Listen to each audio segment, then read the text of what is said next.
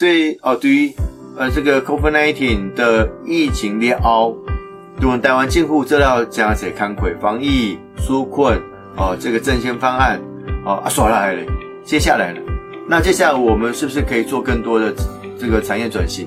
我们是不是可以做更多的战备准备？那基本呢，这个提前部署的确是颇受好评。但提前部署，对我研究决策科学的立场来看，其实有极限的。我们的预算不可能是无限的啊，我们一定是有限的啊。我们人员不是无限的，我们也是有限的啊。我们国际的交往也是有限的，也不是无限的。所以资源有限的状况底下，我们提前部署的这个偌济，现在提前部署的效益是最盖好的。就算用不到，但是我们在这个时刻，因为提前部署了，我们可能防范了更多的可能性。这也是可以期待的。讲起来是真合算啦。其实讲啊，近年是讲这有什么卡车讲什么下游的好啊，你有法度承载多少的能量，所以呢，爱去看，让这能量到哪位，到哪位。所以那这么很多什么爱起啊，台湾人诶能量高，什么看的挺多。所以台湾国内某个辩论虽然咱这整个民众结果是非常有信心啦，因为这几遍的书后来看，其实咱拢是惊到健康的冲。但是这物件你变化你唔知道。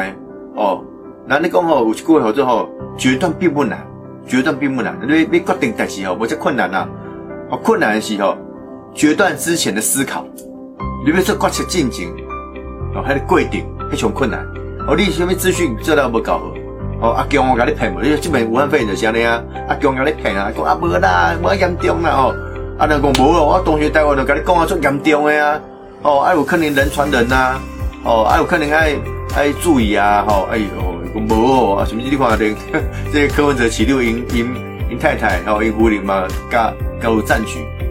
当然，那是小可代志啦，那就是一个政治，我坦白讲是八卦啦，政治的这个茶余饭后啦，它也不会影响政局。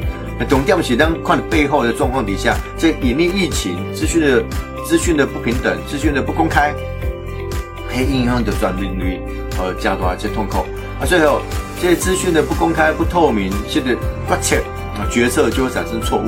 你看这边主要几个国家也防疫措施下来讲，好像一觉失灵啦。但在几个国家，过去来讲，哇，加先进国家，加探底国家，你讲意大利，哇，意大利选手上服装流行，对不？足球，哇，那做搞的啊，做厉害啊。当然讲意大利这个国家应该算很强的国家但是他们也曾经面临到财政的问题，破产的危机，但是你要考虑为什么会变成这样子？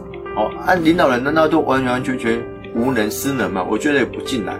所以这个资讯的不透明，资讯的 catch 的不注意，加名家，加名家东西，这个有时候就是讲你要去做到个定金啦，个定金。所以你要看虽然一开始咱个防疫过程当中，有即相关人士讲其实台湾人说较好，运气好啦人讲天助自助，你也无好好去接受遐物件，你咩讲运气好嘞？所以我要讲是讲，咱台湾要位居什么样的一个位阶顶管？那这种虽然无甲真侪国家有所谓的实时邦交，但是咱是不是更互换更多的讯息？保持更多的友谊，这方面其实咱是要积极做，继续去做。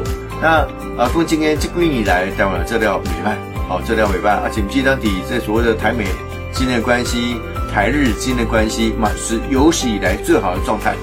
但是最好的状态，那么要保持跟中国之间的这个稳定，是完全依赖美国，完全依赖美日同盟。可能嘛是真简单咧，就是真简单，所以要走出什么款家己的路，什么说都没有个准啦，因为当家的人资讯不是那么多，但是执政者应该要把资讯极大化，然后资讯能够慢慢的做更多过滤的这个动作。问观点，我们下个礼拜见，谢谢，拜拜。